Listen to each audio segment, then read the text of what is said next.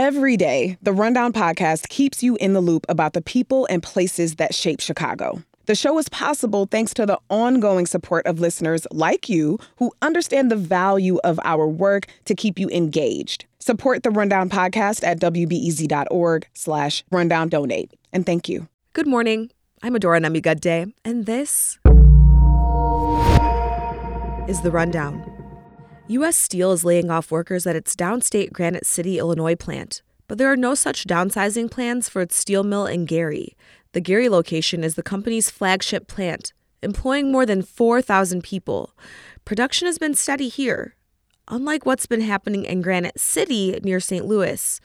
The company announced this week that it's indefinitely idling its blast furnace there due to lower demand for its products and will likely lay off hundreds of workers.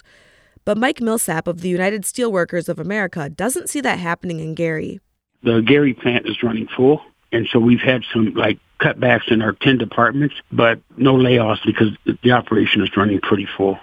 The company, however, is entertaining offers to be purchased, which could impact Gary. Advocates of sexual abuse survivors are ramping up pressure on Chicago area Catholic Church officials in their effort to get a credibly accused priest defrocked. Last week, the Augustinians agreed to pay $2 million to settle a lawsuit accusing Father Richard McGrath of rape by a man who was a student of his at Providence Catholic High School in the southwest suburbs. But the Survivors Network of Those Abused by Priests, or SNAP, says even after being ousted from the school, McGrath is still a priest.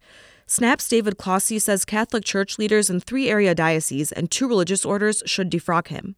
And they should stop uh, playing games and making excuses and parsing uh, words and splitting hairs. Uh, it doesn't matter uh, who signs his paycheck or who ordained him or what religious group he belongs to. The group is now urging the Vatican to get involved. Union home care and child care workers in Illinois are increasing pressure on the Pritzker administration as they negotiate for a new contract. They want higher wages and better benefits. Members of the Service Employees International Union's Healthcare Illinois chapter are holding campaign style rallies across the state. They're sharing stories of working, in some instances, up to 100 hours a week. Parents of children with disabilities spoke to the recent challenges they face. The union says the number of home child care workers in southern Illinois counties has been cut in half over the past decade. In addition to higher wages, the union wants retirement and better health benefits. The group hopes a new and improved contract will create an incentive for more people to get into the home and childcare field. Or, as they put it, quote, make care jobs good jobs.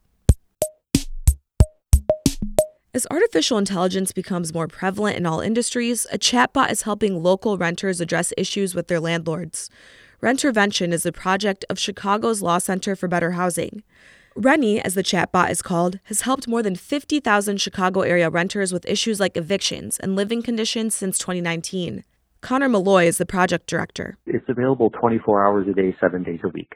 There's no waiting times for getting access to the information or otherwise. This can really increase the chance at justice, at least, by just democratizing all the information that's available. AI has been in the news in recent months after a management company used a chatbot to allegedly discriminate against Chicago area low income renters.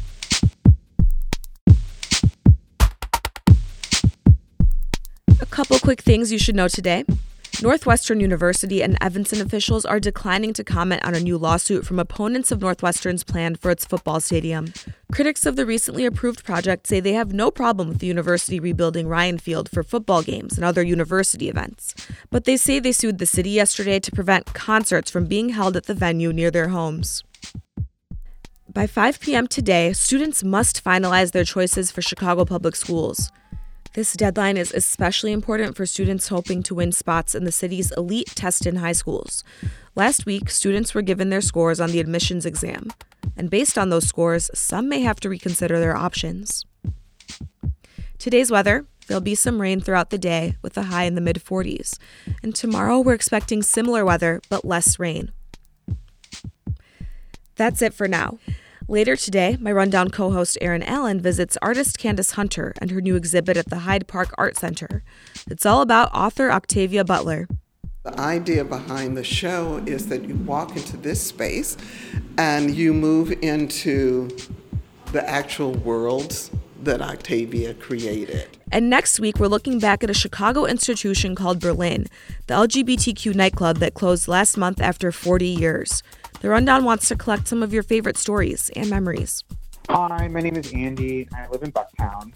Halloween 2018, after the party I went to, we ended up at Berlin. I'd never been in a place that was really like that before, where it felt like everyone was doing their own thing, but also everyone was there in it together. So I'll definitely miss Berlin. You can be like Andy and leave us a message at our voicemail box by calling 312 948 4632. That number, again, is 312 948 4632. Or you can record a voice memo on your phone and email us at therundownpod at wbez.org. I'm Adora Namigadde. Thanks for listening and have a good weekend.